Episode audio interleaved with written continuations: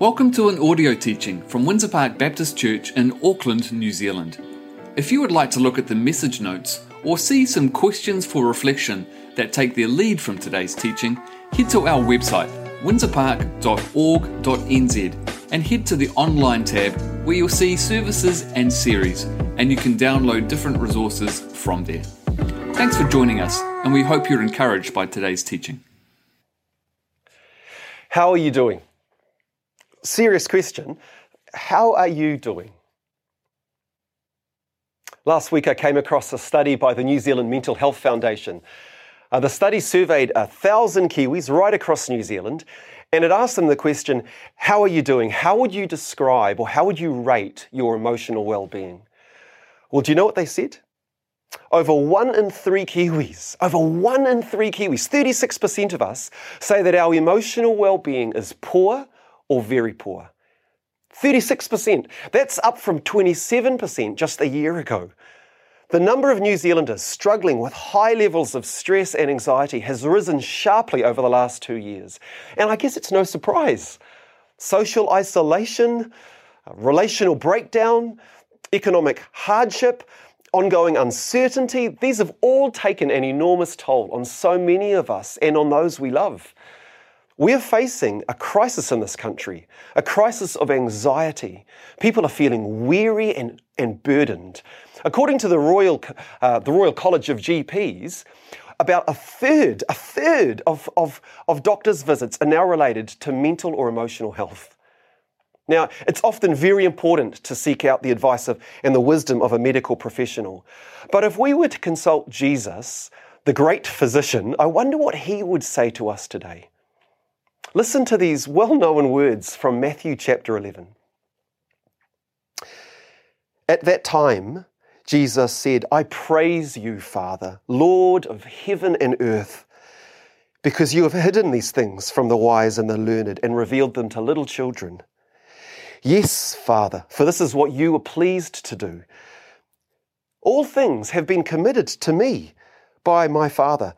No one knows the Son except the Father and no one knows the Father except the Son and those to whom the Son chooses to reveal him. Come to me, all you who are weary and burdened, and I will give you rest. Take my yoke upon you and learn from me. For I am gentle and humble in heart, and you will find rest for your souls. For my yoke is easy and my burden is light. Well, in these words, Jesus is giving us a kind of prescription or an antidote for the weariness and the anxiety that many of us are carrying. Let's work slowly through what he says, line by line.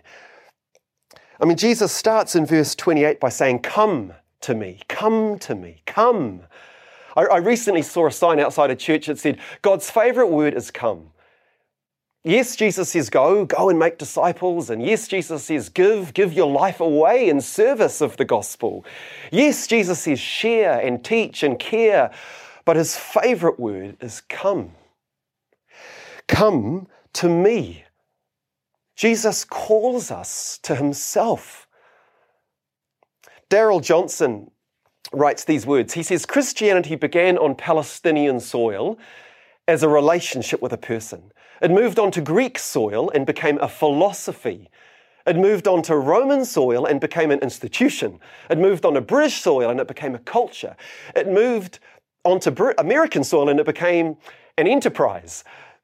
And yes, I mean, Christianity is a philosophy. It's the most coherent and encompassing of all philosophies. And, and Christianity is an institution. It's the most redemptive and life giving of all institutions, or it's supposed to be. And Christianity is a culture, it's the most inclusive and transformative of cultures.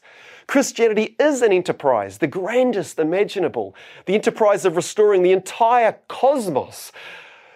But Christianity is essentially a person. Come to me. Come to me, all you who are weary and burdened.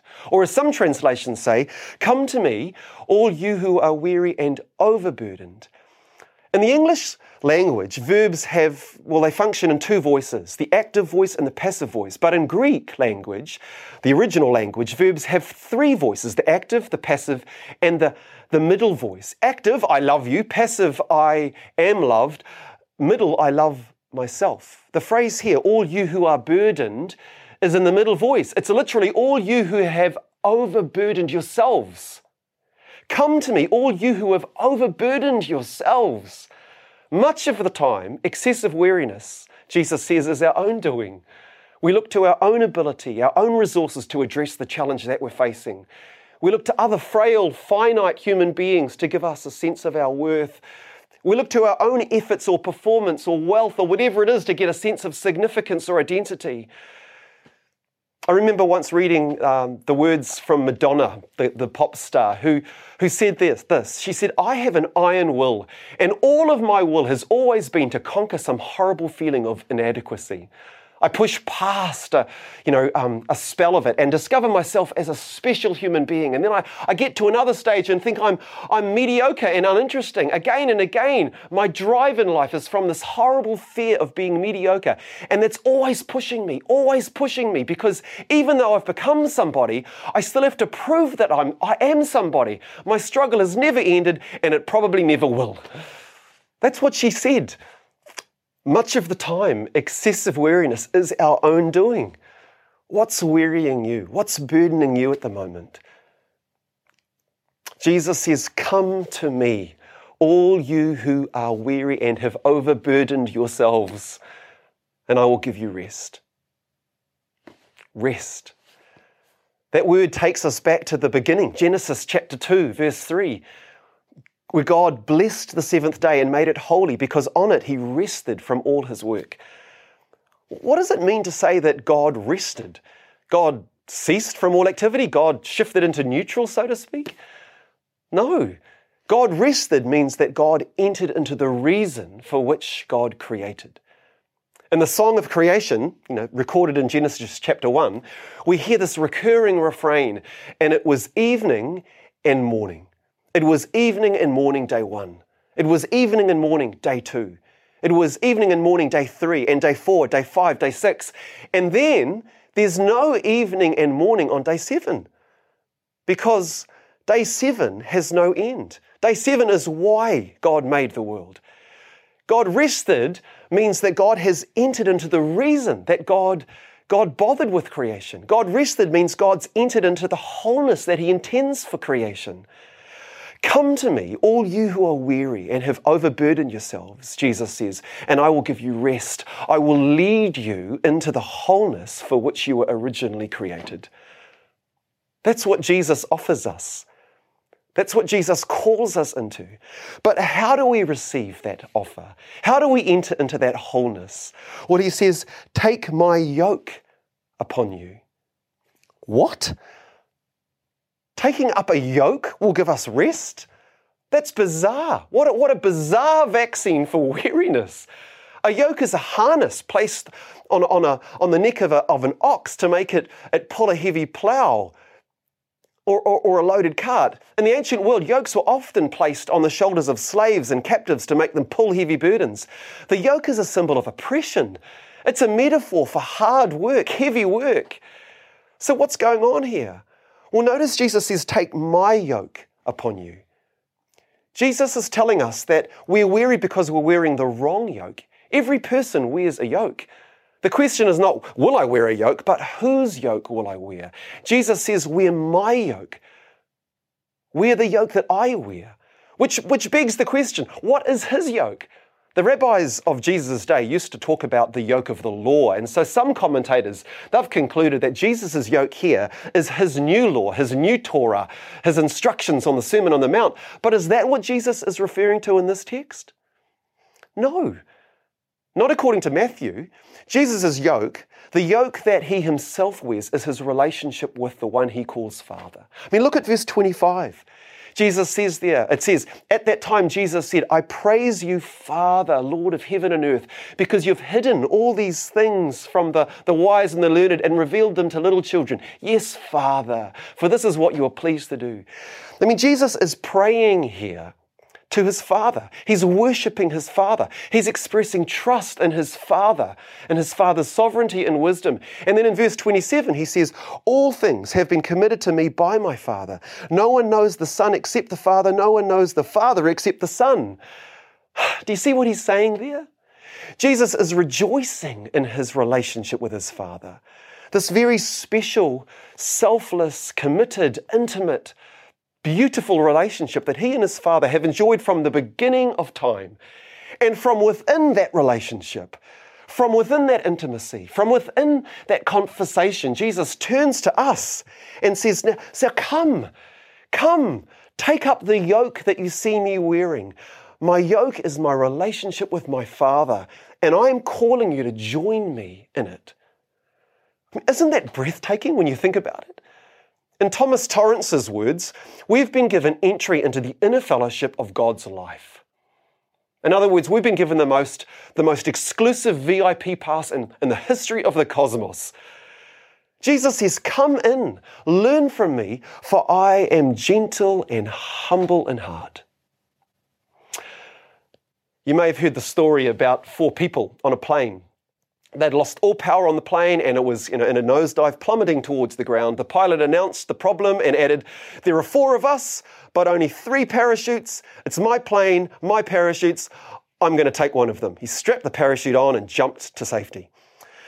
Left on the aircraft was, was a brilliant professor, a rocket scientist no less, a minister of religion, and a backpacker. The professor jumped to his feet announcing, I am one of the, the greatest minds in the country. I must survive. I must take one of the remaining parachutes. He strapped on a pack and jumped. And then the elderly minister started to explain to the young traveller, Look, I've lived a, a long life. I, I, don't fear death. You take the last parachute. Uh, she stopped him and she said, No, no, no, it's fine. That brilliant professor just jumped out with my backpack strapped on. As humans, we have an innate tendency to exalt ourselves over, over others. We have an innate tendency to, to prioritize our own interests over that of others. But not Jesus. He says, Come to me and learn from me because I am gentle and humble in heart. I will not berate you for overburdening yourself. I will not, I, I, know why you get yourself in such a knot, why you choose to live for other goals, why you, why you end up wearing other yokes. I understand. And I'm gentle and humble. Come, let me lead you out of your old ways and into my way. And you will find rest for your souls, for my yoke is easy and my burden is light. My burden is light. What's Jesus' burden? If his yoke is his relationship with the Father, his burden is pleasing his Father. In John's Gospel, he says, I only do what I see my Father doing. I only see what I, I say, what I hear my Father saying. In Luke's Gospel, he says, Did you not know that I had to be about my Father's business? Reflecting on these words, Darrell Johnson says, Jesus lives his whole career, if we can use that word of him, for an audience of one. He's driven, again, if we can use that word of Jesus, to please the Father. Nothing less, nothing more. I mean, yes, I mean, the needs and the cries of the crowds around him, they arouse his compassion. But those needs and those cries, they don't set his agenda. Jesus is not driven to please the crowds. He's not trying to please the religious teachers. He feels no need to, to please Herod or Pilate or anyone else for that matter. He lives to please his Father. That's his burden. And he says it's light. A, little, a little earlier in this chapter, verse 20, Matthew says that the towns of Chorazin and Bethsaida and Capernaum, they're, ref, they're rejecting his ministry. Uh, they, they, say he's in cahoots. Jesus is in cahoots with the devil. They think he's out of his mind. They want to stone him to death. His ministry appears to be an abject failure. His congregation is dwindling. His ministry leaders are, are, are complaining. His elders aren't supporting him. I mean, it's kind of like he's, he's coaching the New Zealand Warriors during their worst ever slump. The players aren't performing, the fans are leaving in droves, the investors are pulling their funding. And yet here he is, praising his Father, delighting in his Father, trusting his Father, rejoicing. His burden is to please the Father, his Father, and that burden is light. So again, let me ask you, how are you doing? How would you rate your well being today? Are you weary? Are you carrying a heavy burden? Have you perhaps overburdened yourself? Are you anxious? Are you troubled? Henri Nouwen, the Catholic priest and scholar, was once struggling with some complicated issues, and he was in Rome and he had the opportunity to meet with Mother Teresa of Calcutta, who, who was also visiting the city at that time. And after he'd shared some of his struggles with her, Mother Teresa said to him, Spend one hour a day adoring your Lord and never do anything which you know is wrong, and you will be fine. What spiritual practice outside of our gathered worship helps you to focus on Jesus and adore your Lord? Give yourself to that practice. Prioritize that practice. Yes, when it comes to mental and emotional health, medical professionals and clinical psychologists are very important. But according to Jesus, the ultimate antidote for anxiety is an invitation. Come to me, you who, you who, who, who are weary from the harsh realities of life, you who have overburdened yourselves, perhaps trying to please and impress everyone. Take up my yoke. Jesus says, Join me in my relationship with the Father. Enter into my intimacy with, with the Father. Make it your goal, your burden, to please Him above all else. And you will live and work out of a soul at rest. Let's pray. Jesus, thank you for your invitation to us. You know the burdens that we carry. You know the, the weariness in our souls. And you know the burdens and the weariness of our loved ones, those we journey with and those that we we care about.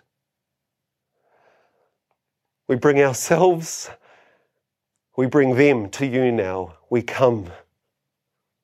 We come. During this final song, Lord Jesus, as we, as we listen, as we worship, help us to focus on you and to receive the rest that you offer. Amen. Thank you for joining our audio teaching today. If there are ways that we can continue to support you or help you in your journey, please reach out to us. Head to our website, windsorpark.org.nz, and you'll find various ways to contact us. God bless.